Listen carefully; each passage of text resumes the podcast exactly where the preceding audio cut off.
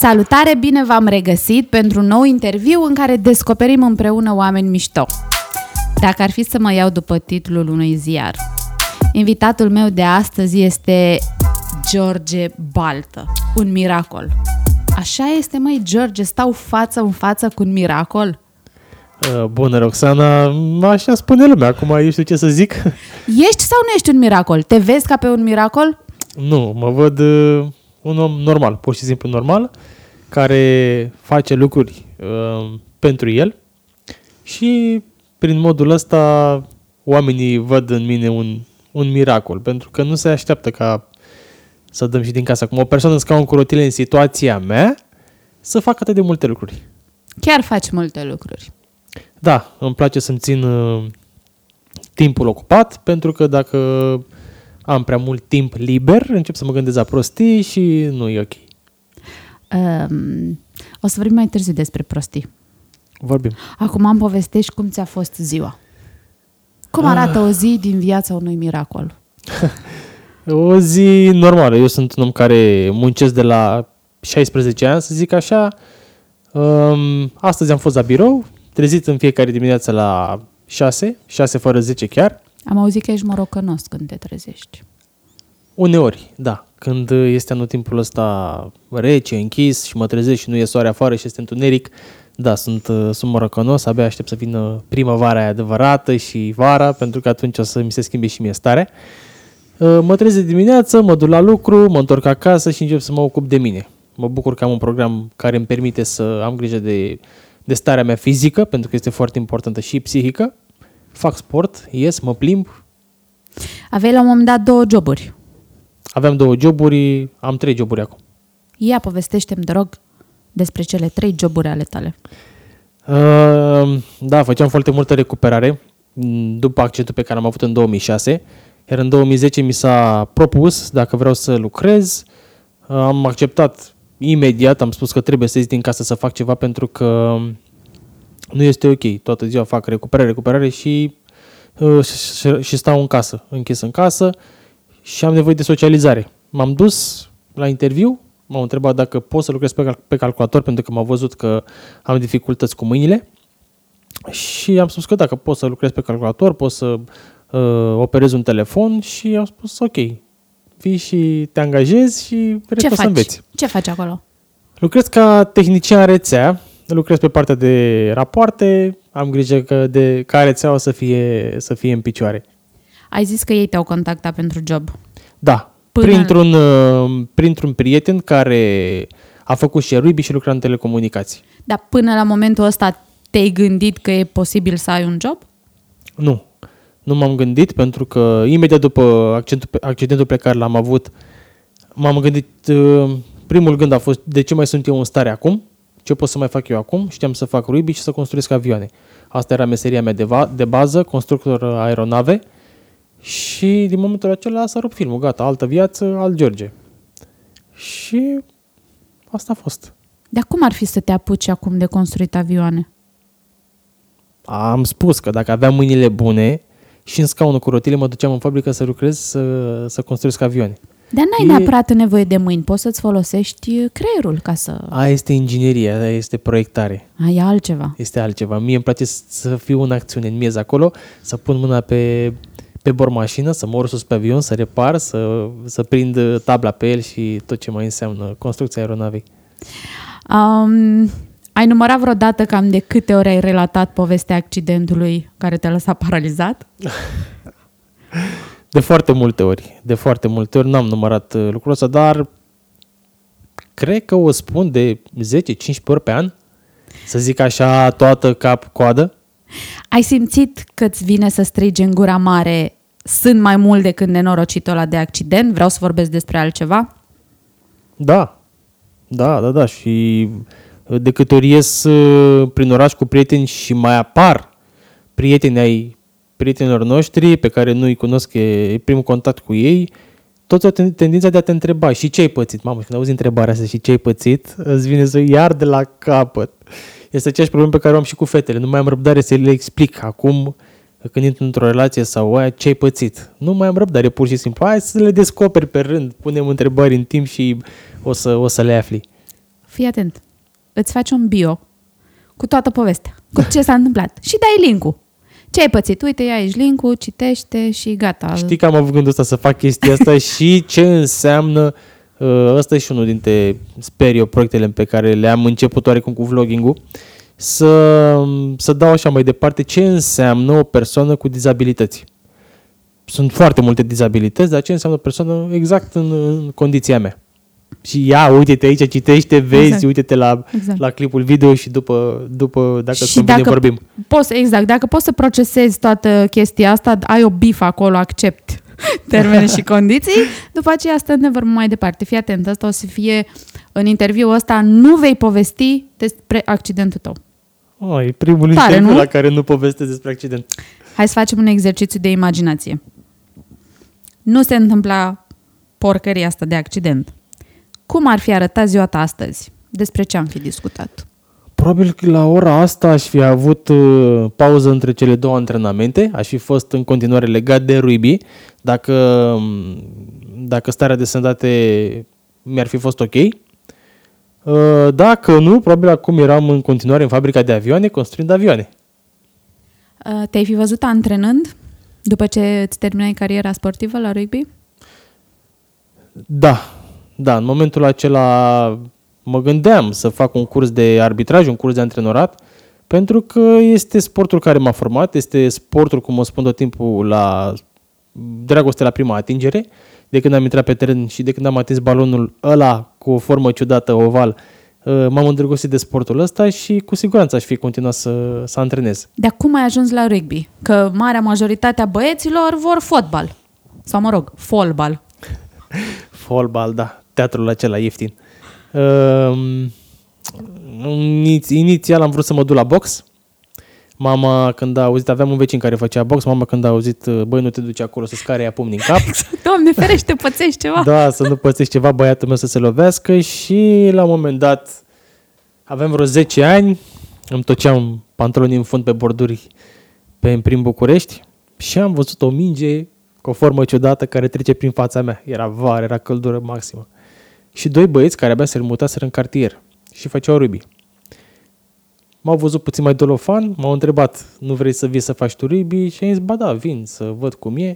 M-am dus la mama să-i spun, vezi că miercuri mă duc la antrenament, că la antrenament de rugby, habar n-aveam mama ce înseamnă rugby, nu știa că este mult mai periculos decât boxul. La box să ții pumni în cap, la rugby ții și picioare și pumni. Și m-am dus cu ei la antrenament, ei după o perioadă s-au lăsat pentru că au fost așa mai mai bagabonți un pic. Iar eu am continuat să, să mă duc, bineînțeles, încurajat de mama, pentru că am avut o teamă cum să plec eu la 10 ani din piața Iancului până la Arcul de Triunf cu transportul în comun, singur și asta. Și mama e foarte simplu, te duci în autobuz, te-ai urcat, ai taxat biletul, ai coborât la Arcul de Triunf și înapoi la fel, este foarte aproape de casă. Și am încurajat să, să continui. Ce te-a învățat uh, rugby-ul? Care sunt cele mai importante lecții pe care ți le-a predat?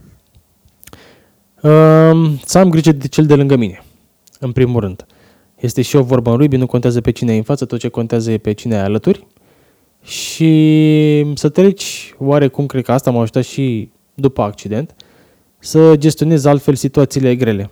Pentru că și în rugby sunt meciuri în care dai tot pe teren, doare și cu toate astea pierzi meciul, dar trebuie să, să ridici capul și să mergi înainte pentru că urmează un alt meci și ce a fost a fost, mergem înainte. Uite, apropo de chestia asta, când uh, făceam research pentru interviu, am dat de un titlu care spune așa, George Baltă, omul care și-a învins destinul. Te vezi ca pe un om care și-a învins destinul? Știi, foarte mulți îmi scriu când mă mai văd pe la televizor sau, nu știu, pe, dau de mine pe internet, Uh, campionule sau uh, ești un învingător. N-am învins nimic, uh, n-am câștigat nimic până acum, pur și simplu sunt un luptător și orice om este luptător până o să moară, pentru că viața este o luptă până la urmă. Nu sunt un învingător, sunt, ți-am spus, un luptător și asta o să fie până, până o să mor. Întrebarea asta o primesc și eu în dese rânduri, deși luptele noastre nu se pot compara, dar sunt oameni care mă întreabă cum ai putut să treci prin atâtea? Păi, nu a fost alegerea mea, știi? Pur și simplu viața te pune niște ipostaze și nu prea ai ce să faci, adică te duci cu valul, te, te scurci tu. E ca atunci când ești în uh, apă și râul curge, încerci să ții capul la suprafață, dai din mâini din picioare și te zbați să reușești să ajungi la mal. Da, la mine a fost și un pic poveste altfel, pentru că mm, în meciul în care am avut accidentul, trebuia să intre în prima echipă, s-au format două echipe și în prima echipă trebuia să intre altcineva și m-am supărat foarte tare pentru că mă știam pregătit și am zis de ce să intre X și de ce să nu intru eu, pentru că vreau să fiu în prima echipă. Cred că nu avea nicio relevanță că jucam în a doua echipă. Și acum toată lumea și mă întreabă și îmi spune, bă, trebuia să-l lași pe ăla să intre să joace, atunci poate nu mai păței. Și le spun, bă, dacă băiatul ăla nu era la fel de pregătit fizic ca mine și murea acolo, pentru că se întâmplă foarte, foarte des în țările cu rubiu mai dezvoltat, ca într-un alt fel de impact să nu supraviețuiești. Coloana este foarte fragilă și poți să mori. Dacă murea băiatul ăla. Și așa mi-a spus și medicii, ai avut mare noroc pentru că fizicul a fost foarte pregătit pentru un asemenea impact și ai putut să supraviețuiești. Asta le răspund. Adică ai uh, zile în care pur și, simplu, pur și simplu obosești, în care refuzi să te ridici din pat și zici fuck it, nu are niciun sens? Da, am. Sunt om până la urmă, nu sunt robot, nu sunt un campion, un învingător cum, cum scriu ziarele, sunt om, am zilele mele în care pur și simplu mă simt obosit, nu neapărat fizic, dar psihic, pun pe telefon, anunț la, la lucru că astăzi nu vin, S-a întâmplat, am avut și de bă, nu vin pentru că nu sunt în stare, sunt obosit sau inventez eu cine știe ce, ce motiv, dar, dar am, da, am zile în care nu mă duc, pur și simplu, sau am zile în care astăzi mă luau să mă duc spre muncă, m-am urcat în mașină, văd dacă am motorină și am plecat spre munte. Mă duc, stau o oră acolo și mă întorc acasă. Șeful lui George, să știți că nu, adică nu, nu chiar, exagerează puțin așa. uh, în momentele în care trăiești starea asta, te lupți cu ea sau o lași să existe și să treacă? De foarte multe ori mă lupt cu ea. Încerc să, să forțez un pic, să mă forțez pe mine să ies din starea aia, pentru că știu că dacă o las o să prindă rădăcini foarte puternice în mine și nu vreau încă o zi în plus într-o stare de aia așa nasoală și mă lupt cu mine, dar sunt, uh, sunt un norocos pentru că am familia lângă și intră peste mine. Băi, hai cât mai stai mort acolo în pat, scoală de acolo și hai să facem ceva. Și ei mă scot din stare. Care a fost cel mai de jos punct în care ai ajuns din punct de vedere psihic? Cel mai de jos, nu știu, probabil că au fost două. A fost depresia după accident, în care un an de zile aproape nu am ieșit din casă nici măcar cu prietenii, cu copiii, cu vecinii cu care am copilărit. Nici mi-era rușine pur și simplu să mă vad într-un scaun cu rotile. Asta cam un an de zile și a mai fost după moartea fratelui meu, în care pot să spun că tot ce câștigasem ca recuperare până în momentul acela s-a cam dus, nu știu, 80% s-a dus de tot. Ce te-a tras înapoi? Din ce m-a tras astea? înapoi? Uh-huh. Ce m-a scos din ele sau uh-huh. din mhm. stările proaste? Am ridicat un pic privirea și m-am uitat uh, la părinții mei. Ei sunt singurii care au rămas necondiționat lângă mine, au fost non-stop lângă mine și am spus dacă eu pic după o chestie de asta, ei sunt deja picați și nu ne încurajăm, nu ne îmbărbătăm unul pe altul, nu ne sprijinim, o să picăm toți trei și cine știe ce să alege. Și de, am preferat decât să-i văd pe ei supărați și triști că și George este cum este, am zis, bă, pentru ei trebuie să fac ceva.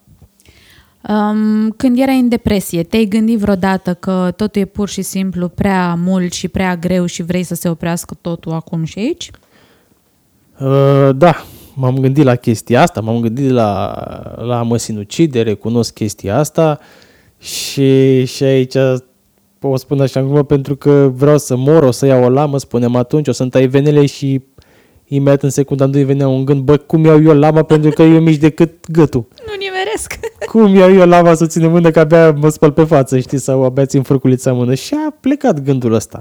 Am avut mare noroc că, că am dat, după vreo două tentative de a merge la psiholog, a treia tentativă a fost cu noroc, la Constanța și am dat de un doamnă psiholog acolo care m-a, m-a pus pe picioare, să zic așa, în ghilimele. În 12 ședințe deja nu mă interesa Uh, privirile oamenilor care se întorc spre mine, am înțeles că oamenii se uită la mine și se întreabă oare de ce este așa tânăr într-un scaun cu rotile. Nu mai era, piri- nu, nu mai era gândul ăla că, vezi, domne, are ceva cu mine. Știu că, apropo de psihologul acesta foarte bun, dup- uh, în primele șase ședințe ai plâns în continuu. Le-am plâns în în primele patru ședințe. Le-am mințit. L-ai mințit? L-am mințit, da, m-am dat eu cocoș acolo și foarte puternic. Am spus că eu nu am nicio problemă psihică și că sunt foarte bine. Uh, După vreo șase ședințe mi-a pus o fișă în față și mi-a spus, uite, aici mai mințit, aici mai mințit, aici nu mai mințit. Și după am început, uh, mi-a spus, vrei să te deschizi și să faci treabă sau nu vrei? Și până la urmă m-am deschis, am plâns, până la vreo 10 ședințe așa, vreo 4 le-am plâns să zic așa și după 12 eram super ok. Am continuat și în anii următori să merg, să, să fac cu dânsa de câte ori mergeam la recuperare, ceream eu atunci, vreau și consiliere psihologică pentru că știam cât m-a ajutat. Aveai nevoie doar de cineva care să reușească să-ți dea jos masca aia? Sau a fost persoana asta așa, omul potrivit la locul potrivit? Cred că a fost omul potrivit la locul potrivit. Feeling-ul meu este că, ne-am văzut de câteva ori, Da. Te urmăresc îndeaproape și feeling-ul meu este că masca asta de om curajos și puternic și care râde te protejează de fapt pe tine și că ești așa ca o nucă. Și dacă reușești să spargi coaja aia, dai de un miez foarte interesant. Eu nu spun așa, eu spun că m, toate greutățile astea și tot ce s-a întâmplat în jurul meu în ultimii 14 ani, că în curând se împlinesc 14 ani de la accident, uh, am ridicat ziduri, ziduri foarte groase și înalte în jurul meu și m-am adăpostit acolo în spate și cine reușește să treacă de, de zidul ăsta, să dărâme, să dărâme un zid, Câștigă un premiu. da, câștigă un premiu sau cine știe, poate nu-i place premiul ăla, dar e ceva frumos în spatele zidului. Fratele tău, Florin, a murit la trei ani după accidentul tău în 2009 uh, din cauza unei malfora- uh, malformații a inimii. Uh, Dumnezeu a hotărât să-l ia de lângă mine, ai declarat. Da, Ești un om credincios? Sunt un om care crede în Dumnezeu, nu în biserici, popi și alte lucruri. Nu văd credința în chestia asta. Biserica suntem noi, oamenii, nu o clădire. Iar primesc de multe ori întrebarea asta, de ce nu mergi la biserică, de ce nu stai de vorbă cu un preot și așa mai departe. Și am spus că nu am încredere în ei după uh, încă o chestie nasoală pe care am pățit-o. Am vrut să merg la biserică după moartea fratelui meu, să găsesc anumite răspunsuri, iar preotul de la biserica unde m-am dus a spus că el nu strică arhitectura bisericii pentru unul ca mine ca să pot să ajung. Asta când i-am cerut rampă. Ceva divin. Da, mișto. Adică din momentul acela n-am mai intrat în biserică, de sunt 11 ani, nu știu. N-am mai intrat în biserică. Dar relația ta cu Dumnezeu s-a modificat după toate greutățile prin care ai trecut? Te-ai certat cu Dumnezeu? Mm, Nu pot să spun că m-am certat cu el. Dar l-ai întrebat de ce? Am întrebat foarte mulți ani, cred că vreo 3 ani, 3 sau 4 ani după accident, accident am întrebat de multe ori de ce mie, de ce mie. Dar am renunțat la întrebarea asta pentru că n-am primit niciun răspuns și am mers înainte, adică nu aveam ce să fac, pur și simplu. Îl consider pe Dumnezeu vinovat pentru ce s-a întâmplat? Acum o spun, este cel mai bun lucru care mi se putea întâmpla vreodată accidentul ăsta. Am cunoscut atât de mulți oameni mișto, am văzut atât de multe locuri, fru- locuri frumoase, fac atât de multe lucruri care îmi plac și cu siguranță nu făceam atât de multe lucruri dacă eram în continuare un ribis sau într-o fabrică de avioane. Ai puterea să vezi partea plină a paharului în general sau doar acum așa pe subiectul ăsta? Cum s-a spus și mai înainte, sunt om, am momente în care văd partea aia seacă a paharului de seacă, seacă, de, de cum e de pământ. Care pahar? Care pahar, exact. Așa, dar de multe ori văd, văd partea plină a paharului. Uh, ți-ai dat seama Chiar că am văzut de curând un film și mă gândeam, bă, dacă îmi rupeam eu coloana și eram în vestul sălbatic. Ce se întâmplă? Păi măcar acum am, am un asfalt, am un mol, am ceva, am o mașină acolo, ce făceam? Cu căruța și stăteam în casă toată ziua. Te plimbau cu căruța. Sau, Doamne ferește, mă nășteam cine știe pe ce câmp la țară sau într-un sat de, la, pă- de munte stâncos. Nu, adică Ai aflat care este scopul tău în viața asta? De curând l-am aflat. Sper să fie ăsta. Adică de vreo 5 ani, 5 sau 6 ani, 5 ani, m-am apucat de curse de alergare. În primă fază, primul gând a fost să fac performanță, pentru că nu avem un... uh, Avem jucători de tenis, avem la not, paralimpici, dar la atletism nu avem. Și m-am îndrăgostit de sportul ăsta, alergarea în scaunul cu rotile, și am vrut să fac performanță. După, mi-am dat seama că după ce cineva m-a, m-a rugat să fiu fundraiser pentru, pentru cauza lor, am văzut că oamenii au reacționat frumos, au sărit să ajute acea cauză și am zis, băia, să fac asta des, mai des. Și am făcut mai des și oamenii au ajutat mai des și îmi place foarte mult să fac chestia asta, să ies să alerg, în primul rând o fac pentru mine pentru că mă simt bine pe, uh, la, să fac sport și să fac și să alerg în scaunul cu rotile și în al doilea rând să, să ajut o cauză și cred că cred că ăsta este scopul meu acum, să ajut. Ți se spune des că inspiri oameni? Da, foarte des. Foarte des și sunt contactat pe, pe rețele de socializare și la telefon, mă caută lumea pe, de fapt caută ce înseamnă un accent al coloanei vertebrale pe internet, dau de articole despre mine, mă contactează și uh, și mă cheamă prin spital să vorbesc uh, celor proaspeți, să spun așa, car- carne proaspătă le zic eu, prin spital, să le vorbesc pentru că sunt un exemplu, să zic așa, că se poate trăi și într-un scaun cu rotile. Ce îl inspiră pe George Baltă, cel care inspiră? Ce mă inspiră? Oamenii puternici mă inspiră pe mine. Am încercat de la început, tot timpul veneau oameni pe la mine, ai, vai, săracul, ce-ai pățit, ce rău îmi pare, las că o să te faci tu bine, dar... Și când auzeam chestia asta, parcă mă băgam în pământ mai rău decât eram. Mai puneau și eu o lopată peste mine de pământ acolo și am zis că n-am nevoie de oameni ăștia în, în, în viața mea și am încercat să, să adun oameni puternici. Oameni care nu-mi plâng de milă și care putem merge împreună înainte, să dezvoltăm proiecte frumoase, să, să ne facem viața cât mai frumoasă. Oamenii ăștia mă inspiră pe mine care, care fac altceva decât normal. Dăm niște exemple când spui, uh, am citit declarațiile tale foarte, mi se pare așa foarte dure, când zici uh, n-am nevoie de mila nimănui. Dăm niște exemple de situații în care ai simțit că oamenii au făcut chestii din milă pentru tine.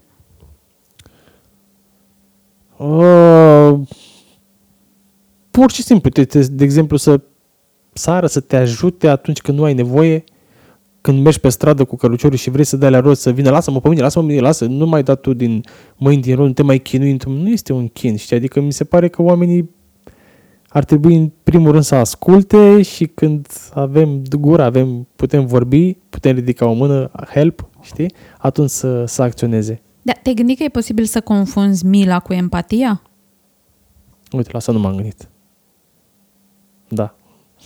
Um, mai devreme, uite, vezi, adică a, noi am interacționat destul de des și um, chiar vreau să îmi spui pentru ceilalți cum ar trebui să ne comportăm atunci când suntem în prezența unei persoane cu dizabilități. Oferim ajutorul sau așteptăm să ni-l ceară? Dar înainte să-mi răspuns la întrebarea asta, uh, să știi că situația de mai devreme m-a pus un pic pe gânduri. Pentru cei care ne ascultă, în timp ce veneam spre George, mi-am dat seama că, băi, eu am microfoane, nu am lavalieră și cum fac eu cu microfonul ăla? Oare o să poată George să-l țină? Va trebui să improvizăm ceva și când am venit am zis, băi, că s-ar putea să avem o problemă cu microfonul și tu ai zis așa pe un ton foarte direct. Ce problemă o să avem cu microfonul? And I'm like, ups, ce am făcut? Păi și că știi că m-am gândit că s-ar putea să nu pot să-l ții, deci m-am simțit super nasol.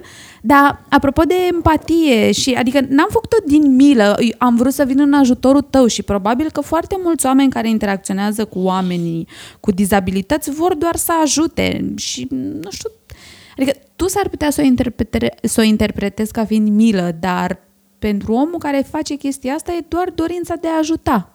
Și asta cu tot nu face muzica, am un, sunt un pic acid așa când, când deschid gura câteodată și probabil că de-aia ți-am dat senzația asta de, de ce problemă avem cu microfonul. Nu, am zis o cu răutate să știi că, uite, ne descurcăm și cu, și cu microfonul normal Și întrebarea era, la început, Cum ne, cum, ar, comportăm cum ne în comportăm. prezența oamenilor cu dizabilități? Ne oferim ajutorul sau așteptăm să-l ceară? Uh, Te comporți absolut normal, o persoană cu dizabilități nu este un nou, nu este ceva de sticlă care se sparge imediat. Aștepți pur și simplu să-ți, să ceară ajutorul. Deci așteptăm. Așteptați, da. Așteptați pentru că atunci când nu poate, el o să spună, am nevoie de ajutor. Și nu ne uităm. Pentru că Nu ne, nu ne uităm insistent, nu? poți să te uiți, adică să-l urmărești așa, să-l urmărești de la distanță un pic, pentru că, de exemplu, o să aibă bordură în față. Tu ești conștientă că nu are cum să urce bordura aia. Și aștepți un pic să vezi dacă ridică două degete. Cum îți pot arăta oamenii empatia fără să te facă să te simți stânjenit? Glumind? Nu știu. Deci avem voie să facem glume despre dizabilități, nu? Clar, clar, clar, clar. Ar Da. trebui o dată să ieși, să ieși cu noi într-un grup. Când mai ies cu, cu prietenii mei, mai am doi prieteni buni ca cu rotile și atunci o să rămâi șocată să vezi ce, ce înseamnă glumele cu, ha- cu și despre handicapați. Da, Și între handicapați. e o situație general valabilă sau pur și simplu sunteți voi mai deschiși la chestia asta? Că s-ar putea să te duci la un om cu dizabilități și tu să faci o glumă din aia, știi? Și tu să râzi ca prostul și celălalt să se simtă jignit. Adică până unde putem să facem glume? Poți să zic stai jos? Nu te ridica? Uh, știi, mă bundește râs de foarte multe ori când mergi la un eveniment, ceva și DJ, MC-ul strigă acolo din față, toată lumea în picioare, e, mi se uită și mă vede așa și îl bumnește râsul, știi? Uh, poți să faci glume, adică uh, persoane cu dizabilități, dizabilități au început să se deschidă mai mult în ultimii 10 ani, să zic așa. Nu mai suntem morocănoși și supărați și mai sunt și de ăștia, să știi, foarte mulți care, care eu le spun că nu, că nu și-au acceptat încă condiția. Și mm, nu acceptă glume, sunt închiși, știi, ăștia nu poți să-i, să-i judeci, dar Sunt oamenii cu care nu prea ți uh, place să ieși. Ziceai la un moment dat, mă feresc să ies cu alte persoane cu handicap. Am vorbit cu mulți dintre ei și sunt resemnați, s-au obișnuit cu gândul acesta. Eu am nevoie de oameni puternici care să mă motiveze să muncesc mai mult. Adevărul e că fiecare dintre noi are propriul mod de a lupta cu durerea, cu disperarea, cu teama și cred că al tău este să construiești pe suferință. toți avem propriul mod de a lupta, dar este foarte important ca atunci când nu poți sau într-o luptă să deschizi gura, să spui ofurile și poate rezolvarea o găsești lângă. Nu să te închizi în tine și dacă nu găsești rezolvare, băi, asta este. Ce frici are George Baltă? Ce frici. Mi-e frică, nu știu dacă mi-e frică să mi scârbă de șobolani și de șerpi și frica cea mai mare e frica de singurătate. Hai să vorbim despre singurătate. Hai Au, să ne-am vorbim dat-o despre la fileu. singurătate, exact. Da, ți-ai făcut-o cum un atac, cum ar veni. Um, ce vrei să vorbim despre singurătate? Mm, Marea mea frică când mă refer la singurătate este a- ce o să fac eu atunci, pentru că nu sunt la capitolul independență foarte mare să mă descurc singur în toate în România, unde nu este accesibilitatea asta foarte bine pusă la punct. E, frica mea cea mai mare este atunci când o să rămân singur, pentru că probabil, sau așa este, este ăsta ar fi cursul norm- normal al vieții, să rămân fără părinți la un moment dat și ce o să fac eu după. Asta e frica cea mai mare. Și ai găsit un răspuns la întrebarea asta? Mm, Nu, lupt în continuare să-mi să măresc gradul ăsta de independență și până atunci mă bucur de ai mei. Spuneai acum ceva timp că ești foarte curtat de fete online, dar că atunci când vine vorba despre viața reală, nu prea se înghesuie pretendentele la ușă. Crezi că principalul motiv pentru chestia asta e faptul că ai nevoie de ajutor fizic? Adică acum te ajută părinții tăi, tatăl tău te ridică sau mă rog ce ai nevoie, dar dacă ai avea o parteneră de viață ar trebui să preia tascurile astea, nu? Foarte multe fete vorbesc cu tine online, îți văd zâmbetul la drăguț, hă, pe Facebook, pe Instagram, Chiar pe ai nu un știu zâmbet ce. drăguț, să știi. Mulțumesc. Mihai Rădulescu mi-a spus că am zâmbet de Hollywood.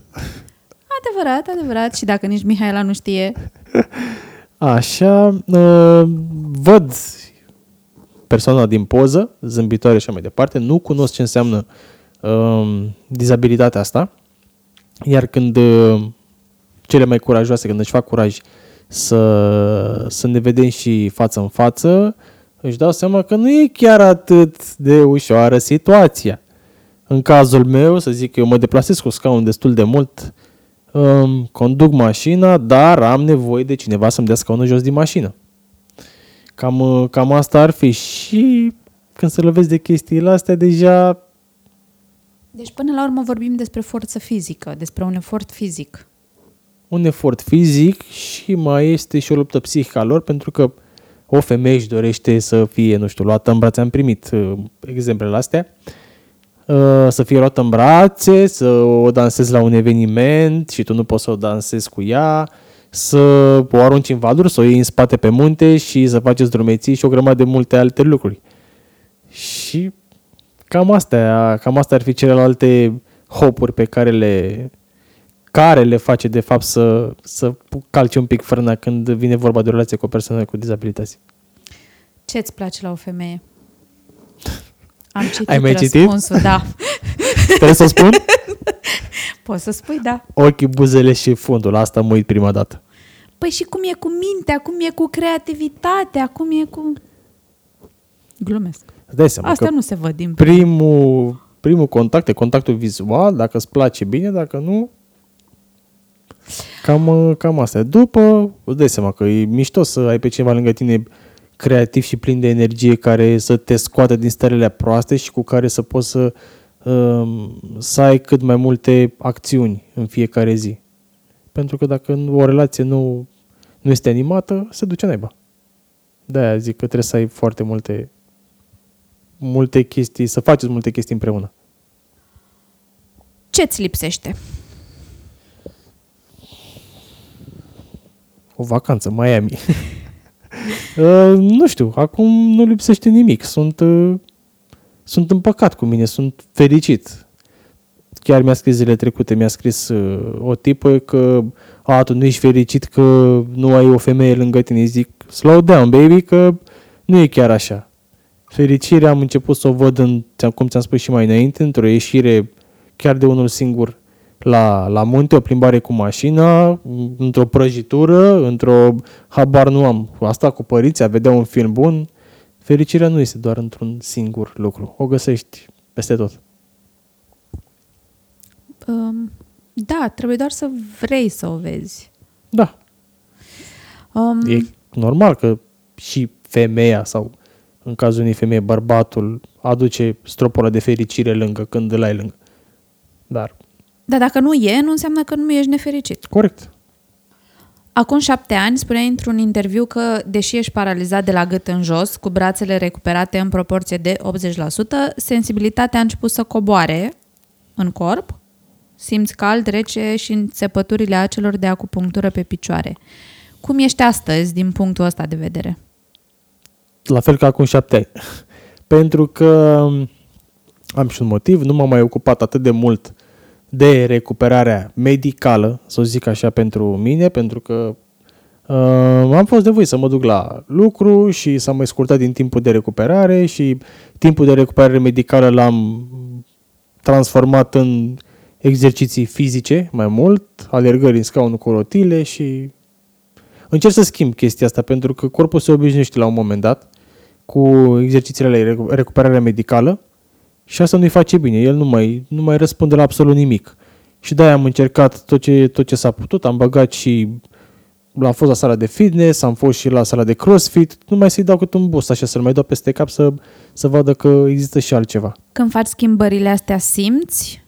Da, Organismul simte? simt, simt foarte, foarte mult. Adică cum am schimbat, am, a apărut un exercițiu nou, gata, sunt febră musculară tot, sunt terminat, două zile sunt, nu sunt bun de nimic. Unde faci uh, recuperarea fizică? Acasă. Am tot ce trebuie. Dacă te uiți în cameră, e, e, e dotată ca o sală de recuperare și crossfit-ul mă după la, pe la sări, unde găsesc o sală accesibilă. Uh, hai să vorbim puțin despre accesibilitate. Cam Da. cum stă România? Am găsit, uh, am găsit un top al uh, orașelor uh, accesibile pentru persoanele cu dizabilități. Am dat scroll down până m-am plictisit și tot nu am găsit Bucureștiul.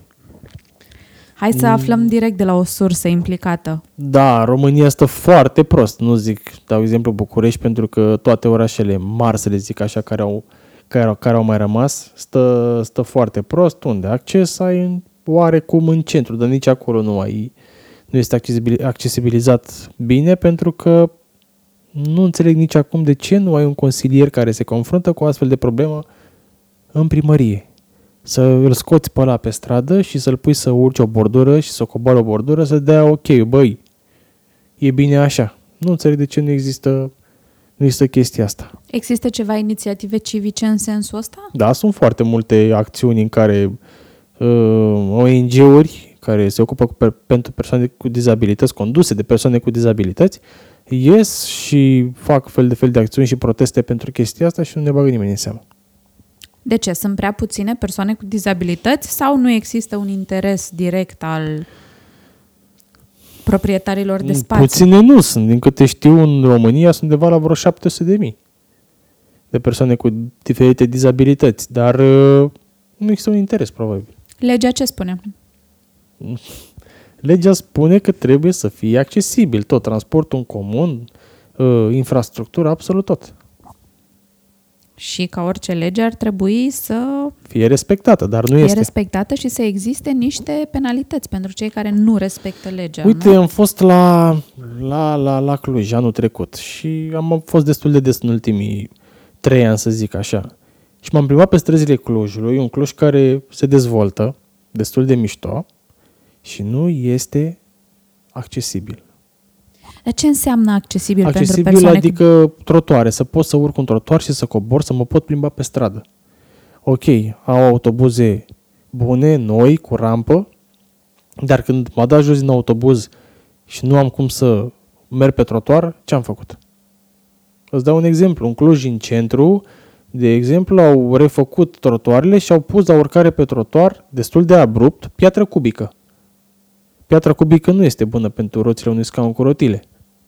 Dacă te duci în țările, pot să spun, civilizate, în Viena, dacă te duci în Barcelona, o să vezi că ai uh, dale. Este urcatul pe trotuar, ai niște... e pavat. Pur și simplu este la nivelul șoselei și nu ai nicio problemă. Eu în Barcelona patru zile nu am cerut ajutor nimănui să mă împingă la o bordură. Nicăieri. Mi s-a părut ireal să, să pot să mă descurc singur într-un oraș atât de mare. Și dacă vorbim de un restaurant, de exemplu, Restaurantele sunt foarte greu de găsit. Dar sunt. Adică mă gândeam la un moment dat cu niște prieteni să facem o hartă și o aplicație și să dai acolo sau să ne, nu știu, să ne băgăm cu o aplicație deja existentă de găsire a unui restaurant și să, să facem o hartă unde poți găsi cu acces, dar găsești cu rampă sau găsești la nivelul, uh, nivelul asfaltului intrarea în restaurant, dar nu găsești cu toaletă. asta e o problemă de care ne-am lovit chiar noi în Cipru. Toaleta la restaurant. Da. Și uh, știu că atunci îmi ziceai de camera de hotel, că era foarte bine adaptată. Da, camera era perfectă, adică Explicăm puțin ce înseamnă o cameră foarte bine adaptată din punct de vedere al accesului. o cameră, pe scaunul, nu știu ce înălțime să zic, are asta 60 de cm înălțime, în primul rând ușile să fie, să fie mai înalte decât scaunul, patul în care dorm să fie la nivelul scaunului ca să te poți transfera, iar baia, când spun perfect accesibilă, vasul de toaletă să fie la fel la nivelul scaunului, chiuveta să fie pusă în dreptul pieptului, să poți să intri sub ea, fără mască de, de ghiuvetă și picior și toate celelalte, iar la toaletă să fie, să fie bara de care să te poți ține când faci transferul de pe scaun pe toaletă. Ai întâlnit și în România? Am întâlnit în România puse, dar puse fără cap. Ca să fie puse. Ca să fie puse. Avem, avem. Aveți rampă? Avem. Și dacă ți arăt niște poze cu niște rampe, te doare capul. Ce facem cu locurile de parcare rezervate și întotdeauna ocupate abuziv? O să facem. O să facem. Am un proiect cu, cu un prieten care, care are o asociație și vrem să facem cu ajutorul persoanelor publice să facem un, un proiect prin care să mergem și să blocăm locurile normale, nu dedicate persoane cu dizabilități, cu scaune cu rotile. 10, 15, 20 de locuri, să le blocăm cu scaunul, să vedem cine se dă jos din mașină, să mute scaunul de acolo. Și la un moment dat, când se dă cineva jos, să mergem și să îi atragem atenția sau să explicăm frumos. Vedeți ce se întâmplă? Problema e alta acum, pentru că sunt foarte mulți care profită de bunicilor, părinților care sunt imobilizați la pat acasă, le fac pe numele lor un certificat de la deparcare și vin și parchează, ți arată permisul ăla, am permis, n-ai ce să zici. Legislația este foarte proastă, atât timp cât are permisul în geam, nu poți să spui nimic. În alte țări, dacă nu ești însoțit de persoane cu dizabilități, nu ai voie ce căuta acolo.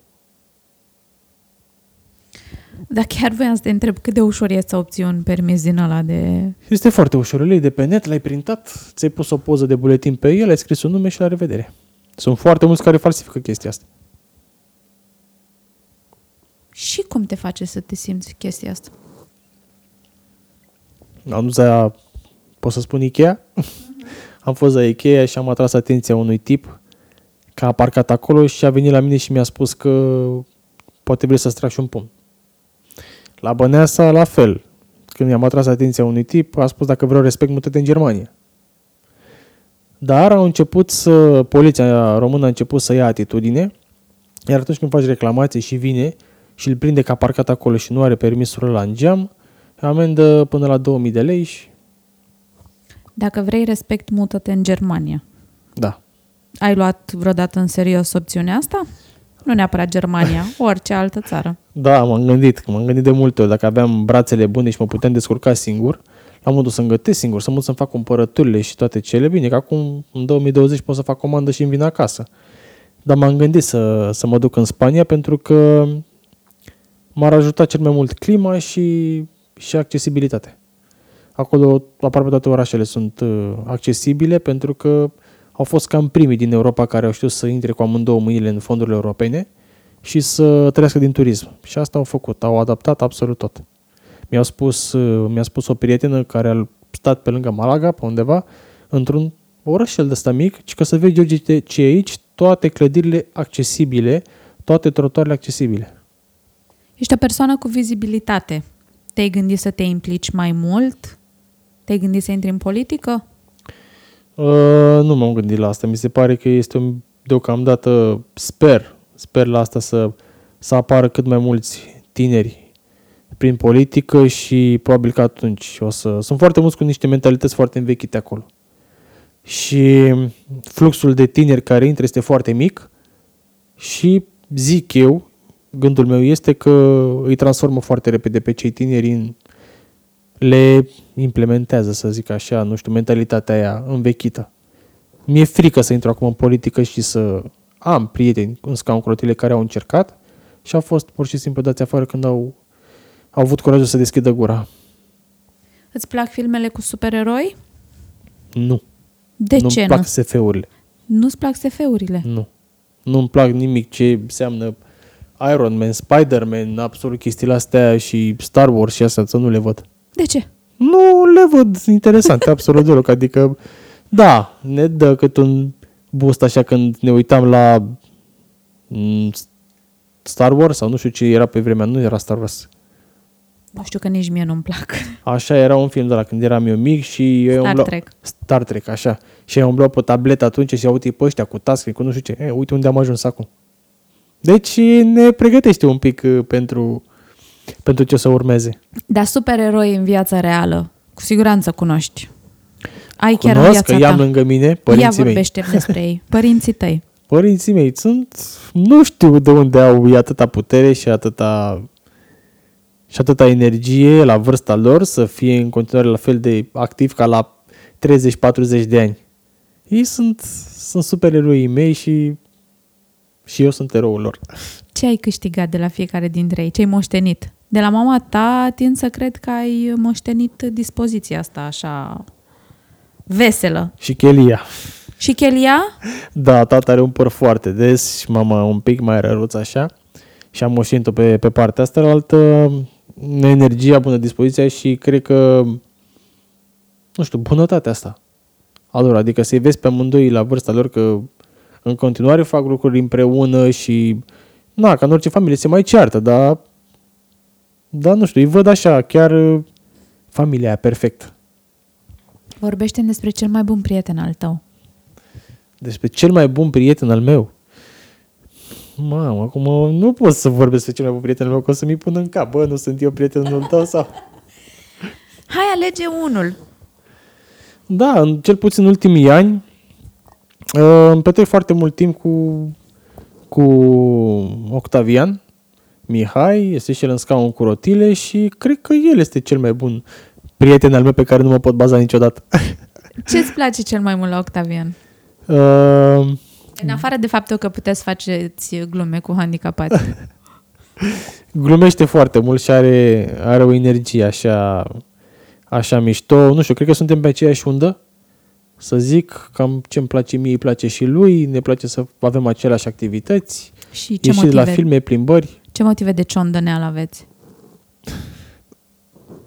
O să mă înjuri acum, i-am furat gagica odată. Ei, așa crede el, dar nu s-a întâmplat așa. Nu, nu e adevărat. Nu este adevărat.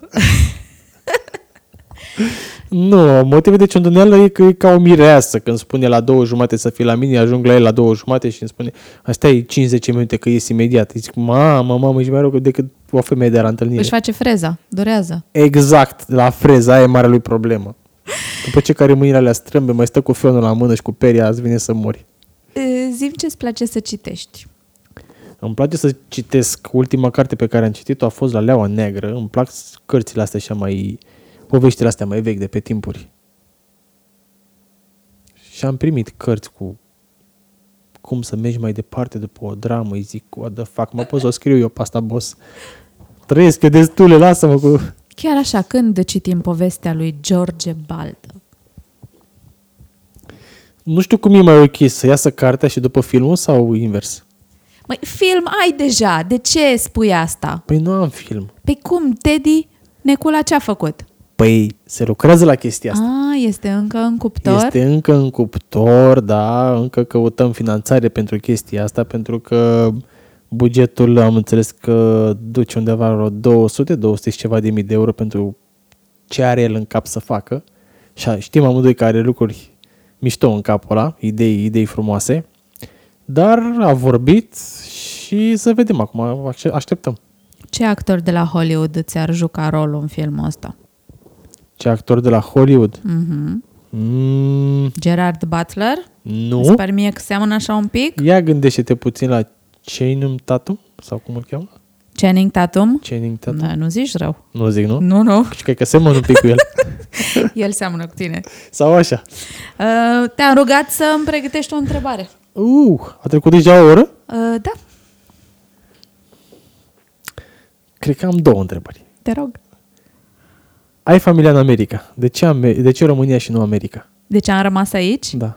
Pentru că în urmă cu 18 ani, când au ieșit actele pentru ca ai mei să emigrez, eu eram îndrăgostită. Și dragostea te-a ținut aici. Dragostea m-a ținut aici. Mi-a trecut rapid, dar a trecut cam la șase luni după ce am împlinit 21 de ani. Și din punct de vedere al legislației americane nu mai eram minor, nu mai aveam dreptul să plec alături de familia mea. Și sunt ca orice alt cetățean care, dacă acum vrea să se stabilească în Statele Unite, trebuie să urmeze formalitățile, nu știu, la, la fel ca tine. Dacă tu vrei să pleci în state, trebuie să urmăm aceiași pași. Mă ajută... Eu m-am gândit să mă, mă însor acolo. Mă ajută Primez mai foarte repede cartea puțin. verde. Măi, da, să știi că este o practică mai rar întâlnită în ultimul timp pentru că au întețit controlele, dar uh, why not? Uite, dacă vrei să-ți facem cunoștință cu o fată frumoasă, rezolvăm. Așa, așa. A doua întrebare este, nu știu dacă să spun o problemă, o chestie de care m-am lovit în ultimii ani. Uh, concepția părinților uh, vis-a-vis de relația copilului lor cu o persoană cu dizabilități. Voi sunteți familia netradițională. Ai un băiat și o fată. Uh, care ar fi reacția ta sau ce îi spune lui Mark sau Marei dacă într-o zi ar veni acasă cu o persoană cu dizabilități sau Mara cu o fată sau Mark cu un băiat? În primul și în primul rând, i-aș întreba dacă sunt sigur că asta îi face fericiți. Și asta dintr-un motiv foarte egoist. Pentru că pe mine, eu, eu nu am primit întrebarea asta. În momentul în care am luat decizii pentru viața mea, a fost vorba despre ce o să spună ceilalți, dar ce o să creadă cu tare, dar ce o să spună tanti, știi? Mult prea rar a fost vorba despre mine și despre ce îmi doresc eu și despre ce simt eu. Și în calitate de mamă, interesul meu și atenția mea o să fie pe Marc și Mara. Ce îl face cu adevărat fericit pe Marc? Un bărbat? Ok. Um, ce o face cu adevărat fericită pe Mara? Uh, o femeie sau un bărbat în scaun cu rotile? Ok. Da, o să le atrag atenția că știi cum e în ale tinereții valuri și mai ales când te-a lovit dragostea, pierzi din vedere niște chestii și probabil că o să fiu cea care o să zică te-ai gândit că o să fie așa, așa, așa? Te-ai gândit că o să fie greu? Da. Te face fericit sau fericită chestia asta? Da. Sunt aici pentru tine. Și să știi că m-am gândit la chestia asta. Adică pe măsură ce apar din ce în ce mai multe cazuri și pe măsură ce văd în jurul meu oameni care nu sunt pregătiți să accepte că ceea ce este bine pentru copilul lor nu e neapărat bine pentru ei înșiși. Asta este lupta cu care, pe care o duc eu des în ultimii ani, pentru că părintele dorește binele copilului, dar dorește din punctul lui de vedere. Exact. Binele la nu binele copilului exact care De chestie de, mi se pare că e chestie de mentalitate, pentru că părinții noștri nu au fost obișnuiți așa. Noi, generația noastră, suntem mai deschiși și suntem învățați să ne gândim la binele copilului. Dar oamenii ăștia așa au trecut, au, au, așa au trăit, au trăit într-o altă societate. Și Da, o societate în care persoana cu dizabilități nu exista. Sau era o rușine. Sau era o rușine, exact. Um, la final, ajută-mă cu un mesaj pentru cei care ne ascultă sau, la alegere, cu un mesaj pentru cei care au în viața lor o persoană cu dizabilități sau un mesaj pentru părinții ai căror copii o să vină acasă cu o persoană cu dizabilități. Sau un mesaj pentru toți. Păi cum ai spus și tu, este foarte bine să, să-l întrebi dacă asta îl face fericit, să-l lași o perioadă să se lovească cu capul. Oricum tu ca părinte o să vezi o să-ți vezi copilul când o să se simtă obosit, depășit de situație și atunci este bine să stai de vorbă cu el dacă este bine să pună capăt acum și să nu o lungească prea mult, pentru că dacă o lungești prea mult după ce o să fie și mai greu să, să termini relația aia. Iar pentru ceilalți, nu știu, să trăiască frumos, să trăiască în fiecare zi, să nu-și facă planuri pe nu știu câte luni înainte, că știi cum e viața asta, frunză în vânt, astăzi zbor, mâine ești pe pământ. Apropo de um, părinți și de ce ar trebui să se gândească pentru copiii lor, unii au dizabilitate fizică, alții sunt geloși, uh, unii beau, alții sunt violenți, nimeni nu e perfect. Uh, dizabilitatea fizică nu ar trebui să constituie principalul motiv pentru care spui nu, asta nu este pentru tine. Clar, sunt foarte multe, nu știu, acum ce e mai, din punctul meu de vedere, să fii într-un scaun cu rotile sau să fii dependent de droguri, mi se pare mult mai, mult mai urât și mult mai grav să fii dependent de droguri decât să fii într-un scaun cu rotile. Fiecare vede, vede în felul lui. Îți mulțumesc, George. Mulțumesc și eu. și spor în continuare. Mulțumesc Sper mult. să vedem cât, cât mai multe podcasturi. Mulțumesc frumos. Ceau. Pa, pa!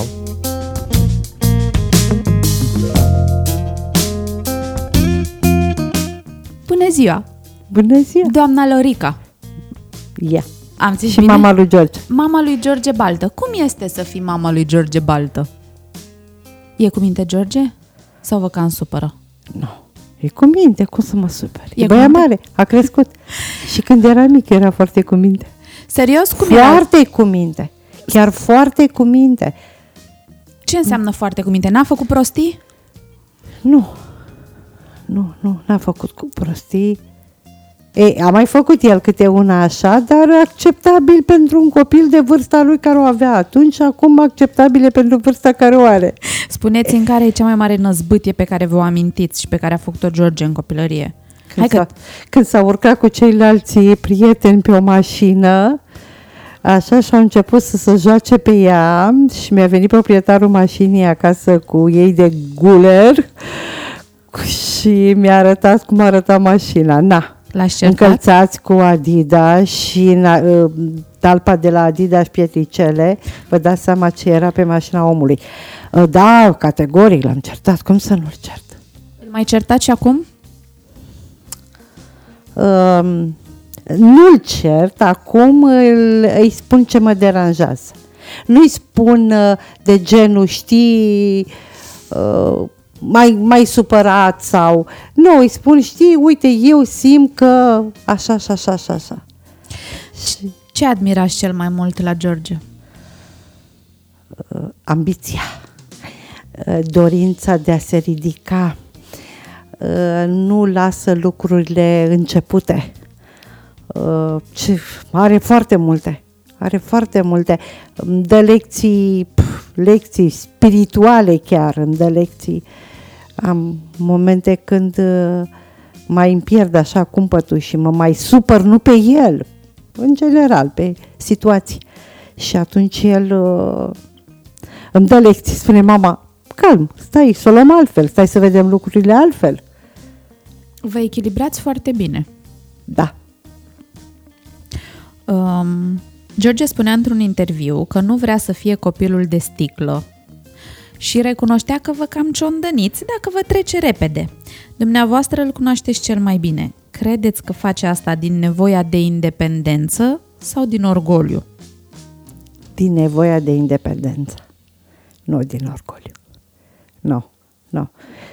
Uh, își dorește să fie independent, să nu mai depindă de noi la orice, să nu-i mai duc totul pe tavă, să lasă-mă să iau singur, uh, dă-mi ajutor atunci când ți-l cer. Nu. Eu, ca orice mamă, protectoare, nasă, copilul, copilul, dar nu. Și nu este bine. Și asta o spun pentru, dacă e să audă cineva acest interviu, pentru toate persoanele care au în jurul lor persoane cu dizabilități. Fraților, nu-i ajutați. Lăsați-i să-i vedeți că se zbat, că se trăsc pe coate și atunci un pic de ajutor. Noi l-am ajutat foarte mult pe George. Nu știu dacă v-a spus despre un prieten de-a lui, de la Brăila, care în timp, așa, după ce a avut accidentul, a murit și mama și bunicii, nu avea tată și n-a avut încotro și efectiv se târa pe coate sau dacă era să coboare din pat uh, pe cărucior sau invers și cădea de pe cărucior, o lua de la capăt, iar târât, iar urcat în pat, iar... și vreau să spun că acel băiat așa de mult i s-au dezvoltat mușchii încât acum face lucruri minunate. Viața v-a pus în niște situații extrem de grele.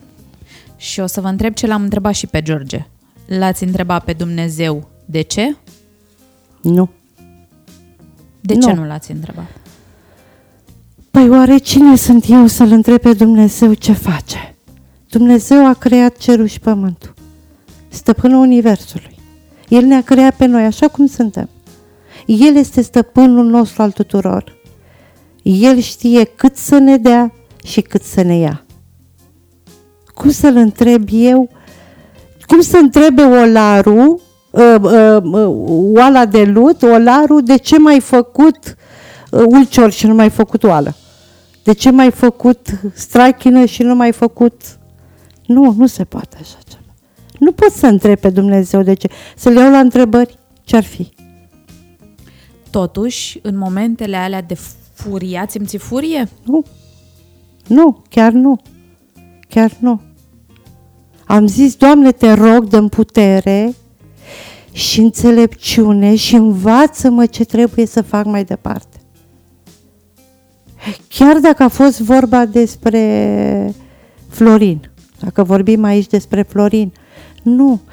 Atunci m-am gândit că Dumnezeu a avut nevoie de el acolo. Florin era indispensabil aici la noi pe pământ. George nu făcea nimic fără, pe, fără Florin. Deci absolut nimic. E, în momentul când a plecat Florin la Domnul, George a început să facă lucrurile de unele n-a mai avut nevoie, iar altele le-a le făcut singur. Cum vă explicați asta? Că Dumnezeu a considerat că Florin și-a terminat aici ce avea de făcut și a avut nevoie de el acolo în ceruri. Cine știe ce ajută Florin acum să facă? Pe cineva, nu știu. Dar sunt convinsă că și cum să, să mă supăr pe Dumnezeu că Florin e acolo. Poate am fost un pic, uh, nu știu dacă spun, geloasă, că Dumnezeu este acum, sau Florin e în preajma lui Dumnezeu și Dumnezeu e cu Florin și noi îi ducem doar dorul, atât. Suntem egoiști în multe lucruri. A, de ce ai plecat, Florin? Dar de ce să stea aici? Dacă acolo o fi mai bine un pic, nu știu, zic și eu. Dar eu am, eu am de plină convingere că acolo sus există un Dumnezeu și că toate au un rost. Absolut toate au un rost pe acest pământ.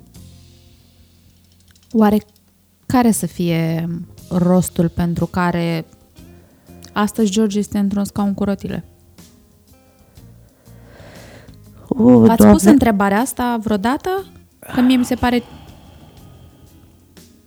foarte la îndemână să te întrebi. De ce? Ok, poate nu îl întrebăm pe Dumnezeu, dar de ce George este în scaun cu rotile? Care este scopul? Și eu cred că lucrurile se întâmplă cu un scop. Uh, Noi spunem acum uh, părerea noastră. Uh, Dumnezeu poate râde acum de ceea ce spunem noi, că noi nu cunoaștem și nu o să cunoaștem niciodată planurile lui Dumnezeu. Dumnezeu are un plan pentru fiecare dintre noi. Și Dumnezeu l-a iubit atât de mult pe George, încât nu l-a lăsat să rătăcească în, în nebunia asta mare care se întâmplă acum în lume. Eu, Doamne, să nu mă înțeleagă lumea greșit să zic că uh, rugbiștii, rugbiștii sunt niște oameni extraordinari, deosebiți, deosebiți. Și asta am simțit-o noi atunci când s-a întâmplat lui George. Și acum, și acum sunt oameni care țin aproape de George, din lumea rugby vorbesc, dar uh, atunci când s-a întâmplat cu George, mi s-a părut, ce să vă spun, oamenii din familie, membrii din familia mea, soțului n-au venit, n-au fost așa aproape de noi cum au fost rugbiștii. Zi de zi, alții și alții și nu numai de la noi din țară, din toate țările au venit la George la spital. Uh, zic așa că Dumnezeu l-a născut pe, l-a făcut pe George cu un anumit scop. Și știți cum suntem, noi ne ia valul, hai că mai bine încolo, hai mai bine încolo. Dar George de când a ajuns în cărucior, uh, vede viața altfel. Iubește altfel, trăiește altfel, ajută altfel, uh, este generos, este umil, este smerit, este, este tot ce vreți într-un pachet așa de, de carne cum este George. Are, are, nu știu, alt suflet. Alt suflet. Deci el s-a schimbat nu numai... Deci sufletul lui este altfel acum. El nu se gândește la el că ce aș, mi-aș dori da, e ca orice om, na, își dorește și el anumite lucruri, dar el își dorește mai mult pentru cei din jurul lui, pe unul care îl vede în suferință, pe unul care îl vede singur.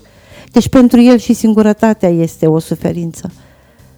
Mă duc la nu știu cine, că uite, e singur, vreau să stau de vorbă cu el. Merge prin spitale, la oameni care are nevoie de ajutor, de încurajări, vreau să spun, că atât poate să ajute el acum ajută copii care sunt în nevoi, Am, și acum de Crăciun, nu știu dacă v-a spus, am făcut așa o acțiune cu prietenii lui de pe Facebook și am mers cu toții la o familie prin Ialomița, i-am ajutat. A fost așa o bucurie imensă. Copiii n-au văzut niciodată o ciocolată mare în mâna lor. Sau o minge. Mi se pare că George seamănă foarte mult cu dumneavoastră. La ambiție. La ambiție, la dragostea de viață, la dorința de a face lucruri bune? Întotdeauna am încercat, da, a avut și el pragurile lui psihologice, cum se spune, și dar de fiecare dată am încercat să-i arăt, cum se spune, partea plină a paharului, frumusețea fiecărui, fiecărei înfrângeri. Dăm pagină, începem un capitol nou, unul și mai frumos, e o experiență, indiferent din ce. E o experiență și accidentul lui și o despărțire de fată. Suferă, plânge. M-am dus și l-am îmbrățișat și am zis felicitări. Mă bucur că plângi. Înseamnă că ai iubit acea fată. Nu ai iubit în glumă. Viața dumneavoastră s-a schimbat total după accident și dumneavoastră și soțul dumneavoastră v-ați lăsat joburile, v-ați mutat aici, da. într-o casă adaptată, totul da. s-a schimbat. Ah, vedeți dumneavoastră, încă o dată spune, există un Dumnezeu. Uh, Dumnezeu la noi nu a trimis un înger, a trimis o armată de îngeri. Deci a fost în jurul nostru oameni, adevărat îngeri, oameni care ne-au ajutat cu această casă, oameni care m-au ajutat cu jobul meu, să zic așa, ca să meargă și mie vechimea, cartea de muncă și chiar un bănuț îl am. Deci eu, nu există, eu nu am cu ce să mulțumesc vreodată uh, oamenilor care m-au ajutat, decât făcând rugăciuni la Dumnezeu să-i binecuvânteze și să-i apere de tot ce e rău. S-a schimbat, totul s-a schimbat în jurul nostru. Sigur că da. Eram o fire expansivă, e fire... Da, într-adevăr, foarte veselă. Eu, eu glumeam din orice și dacă mă răneam un pic, eu glumeam. Și acum cred că fac treaba aceasta pentru că nu vreau să, să existe suferință la noi în casă. Dar există, na. Care e cel mai greu lucru pentru părintele unui copil cu dizabilități fizice? Cel mai și cel mai greu lucru? Să-l vad așa cum e să-l vezi în cărucior și să, să văd că nu am putere. Deci eu și la spital am cerut medicului să ia măduva de la mine să-i dea lui. Nu înțelegeam atunci despre ce este vorba. Au fost oameni cu multă răbdare și mi-au explicat ce și cum s-a întâmplat și că nu se poate face acest transplant, să zic eu, de măduvă. Uh, am, tot zic mereu și mă simt vinovată când eu merg, când eu ies pe poartă și el nu, pe picioarele mele, el iese pe poartă, dar în mașină sau în cărucior, când eu mă plimb în parc pe picioarele mele și el în cărucior, mă doare, nu știu dacă mă doare, dar mă ustură sufletul când îmi spune, ah, mamă, ce mult aș vrea să alerg și eu ca băieții ăștia. Mă ustură sufletul când îl văd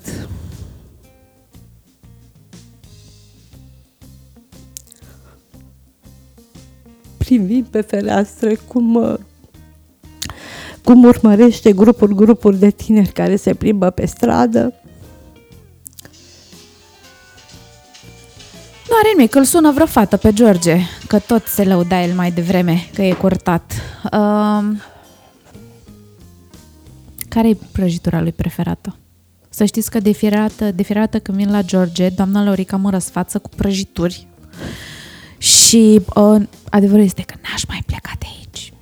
Oh, amin. Îmi doresc o fată, în primul rând, care să nu mai plece de lângă George. Da, zic mereu îmi, ce. îmi doresc o casă plină de nepoți. Am o nepoțică de care sunt tare mândră. Știu că mândria e un păcat, dar de ea chiar merit să fiu mândră. Uh, prăjitura preferată, păi să zicem, în primul rând, uh, cozonaci. Îi plac foarte mult cozonacii mei. Uh, ce să vă mai spun, cornurile cu gem și miez de nucă. Îl cam răsfățați. Nu. Nu? Nu. Nu, nu e un să mă să-mi spună vreau, vreau, vreau, vreau. Mă necăjește când îmi cere să-i pregătesc legume și mie nu-mi plac legumele. Nu cred că există o mamă căreia să nu-i placă legumele. Legumele gătite, crude, crude le mănânc sau pf, îi fac salate, dar să nu mă pună să-i fac mâncare gătită de legume. La sfârșit. Îi plac legumele foarte mult să mănânce, are e foarte cumpătat, are grijă foarte multă când mănâncă. Foarte multă grijă cât mănâncă, cum mănâncă, ce mănâncă, wow! La sfârșit, spuneți-mi, vă rog, ceva ce nu i-ați spus niciodată lui George și ați vrea să știe. Și aș vrea să știe, Doamne, dar tot i-am spus. Nu știu. Nu știu, îi spun tot timpul că îl iubesc. Îmi place foarte mult să-l pup în ceafă. Uh, îi spun că îmi doresc o fată. Nu știu. Cred că noi suntem foarte deschiși. Eu i-am spus tot. Nu știu ce aș vrea să cer. M-ați blocat cu întrebarea asta, că nu știu. Poate există ceva. Um, zâmbesc așa pierdută și nici nu știu, v-aș întreba o mie de chestii și nu am nicio întrebare în minte asta pentru că mi se pare că sunteți plină de dragoste și pentru George și pentru ok, poate că sună foarte cheesy, dar radiați așa a bunătate și a dragoste și cred că George este extrem de norocos să vă aibă alături. Și întrebarea mea, de fapt curiozitatea mea personală, nu știu dacă o să aflu răspunsul, dar întrebarea mea este dacă ați ajuns așa uh, din datorită lucrurilor întâmplate sau așa erați dumneavoastră și înainte? Nu, nu cred că eram așa înainte. Recunosc că nu eram așa înainte. Aveam și eu părțile mele, să zic, mai puțin bune, dar uh, o minune s-a întâmplat în viața mea. Uh, am cunoscut, uh, am, nu, nu, mint acum. Cu mulți ani în urmă, Florinel a intrat într-o biserică. E Biserica lui Isus. Pot să vorbesc? Sigur. Biserica lui Isus. Și mereu ne chema acolo și spunea, mamă, eu nu am timp de așa ceva, eu nu... Lasă-mă, duceți-vă voi, eu am treabă. De fiecare dată, duminica, eu eram plină de treabă. De la făcut piața, la gătit, la călca, la... Puh. Nu, se, nu era zi în săptămână potrivită pentru așa ceva decât duminică. Și um, întâmplarea a făcut să, să trebuiască să mă duc acolo la această biserică și când am văzut că am fost înconjurată cu atâta dragoste, cu îmbrățișări, cu... Ha, toată lumea mă știa, mama lui Florin și al lui Nicoleta. Uh, wow! Zic, Doamne, unde am venit eu? Pentru ce am venit eu aici? Și cu timpul, Dumnezeu s-a cuibărit în sufletul meu. Vreau să vă spun că mi-e milă și plâng și de cel ce îmi face rău. Și vreau să vă spun că în genunchi și mă rog la Dumnezeu pentru sufletul vrăjmașilor noștri. Avem, avem, avem, destui avem. Dar îi consider niște oameni uh, rătăciți, care nu știu ce fac și exact asta spun când Isus era răstignit pe cruce și făcea, tată, te rog iarte că nu știu ce fac. Exact asta spun eu.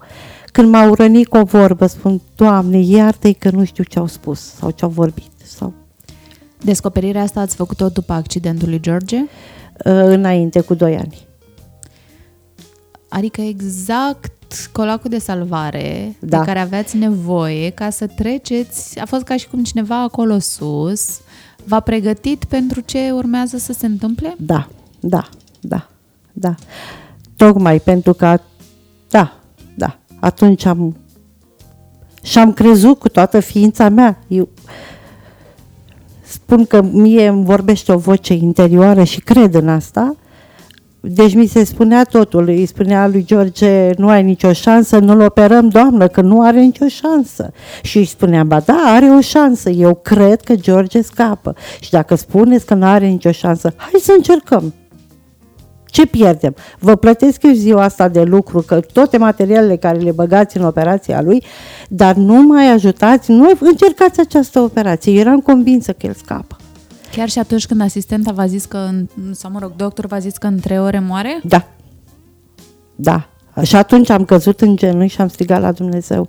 Și în secunda a doi ne-au chemat sus că îl transferă la Bagdazar Arsenie. Ce părere aveți de treaba asta? Deci am căzut în genunchi și am strigat la Dumnezeu și am zis nu-l lăsa, Doamne, nu lăsa. Vă respect și vă admir pentru cum aveți grijă de George, pentru puterea dumneavoastră, pentru faptul că în continuare uh, vedeți viața ca fiind frumoasă, pentru că cred că sunteți o mamă aproape perfectă. O, oh, nu, e prea mult spus. Sunt Eu așa multe, vă mă. văd. Da, mulțumesc, mulțumesc. Păi Sunteți o dacă îl drăguță. bateți pe George după ce ies eu, aia n-am de unde să știu. Nu ne batem, nu ajungem până acolo, nu ne batem. Uh, avem uh, momentele noastre și noi, momentele noastre, na, că e normal, dar nu, nu, nu ajungem până la bătaie. Ne mai, uh, știți cum suntem noi uh, pești, două pietre tari, și noi pești trebuie să avem ultimul cuvânt de fiecare dată. Și el aici, iar eu dincolo de ușă, dar când deschid ușa în secunda a doi, amândoi zâmbim. Ne îmbrățișăm, eu mai plâng, el poate plânge singur în cameră, Ați plâns uh, de față cu George sau pe ascuns? da. Și de față, și ascuns, nu ascuns, plâng în rugăciunile mele. În rugăciunile mele, acolo mă descoper, acolo spun totul lui Dumnezeu. Și plâng. Plâng, adevărat că plâng. Plâng și de față cu George dacă am o durere sufletească atât de mare. Eu plâng foarte greu, foarte rar. Dar când plâng, plâng. Adică nu sunt o psicoasă să zic iau, mi-au și gata. Nu. Dar atunci când plâng înseamnă că durerea a ajuns maximă și nu mă pot abține. Plâng de dorul lui Florin. M-am spus. Plâng că mi-e dor să-l văd mergând și mă rog la Dumnezeu să se descopere ceva ca atât de multe a, a descoperit această știință încât uh, mi se pare un lucru și știu că există, nu știu de ce, iar spun, nu știu de ce, simt că există această metodă de vindecare a, a coloanei, a fracturilor astea cervicale. Bine, fractura cervicală e reparată, dar e vorba de măduva aceea care e întreruptă și care trebuie să pornească peste tot. Ce v-a făcut să zâmbiți azi? Uh, Că m-am trezit din somn, că um, pot să merg, că pot să cobor la George și am deschis ușa și am zis bună dimineața și am vorbit frumos, uh, că aud păsărelile ciripind, că mai apare câte o rază de soare și dispare, totul. Totul mă face să zâmbesc. Vizita dumneavoastră m-a făcut să zâmbesc, chiar m-a bucurat enorm. Ce să vă spun, totul, totul. Eu nu pot să... Uh, George mă cunoaște, sunt o fire mai veselă, așa, și când uh, sunt supărat înseamnă că e ceva grav.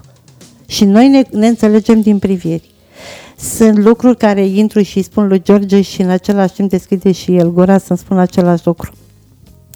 Ne gândim to- amândoi la același lucru de fiecare dată. Aveți o legătură specială. Da. Vă mulțumesc foarte mult. Și eu vă mulțumesc. Um, continuați să fiți la fel de minunată ca până acum. Și nu ajută Dumnezeu acum, na. Ce să spun? Numai de la Dumnezeu le avem pe toate. Această putere, tărie, dragoste. Când zici dragoste, zici Dumnezeu, zici dragoste, zici iubire de oameni, zici El a venit pe pământ să ce? Să pună iubire, să vindece, să... N-a venit să judece lumea. George este extrem de norocos să vă aibă alături. Vă mulțumesc foarte, foarte mult. Și eu vă mulțumesc. Și vă mai așteptăm pe la noi.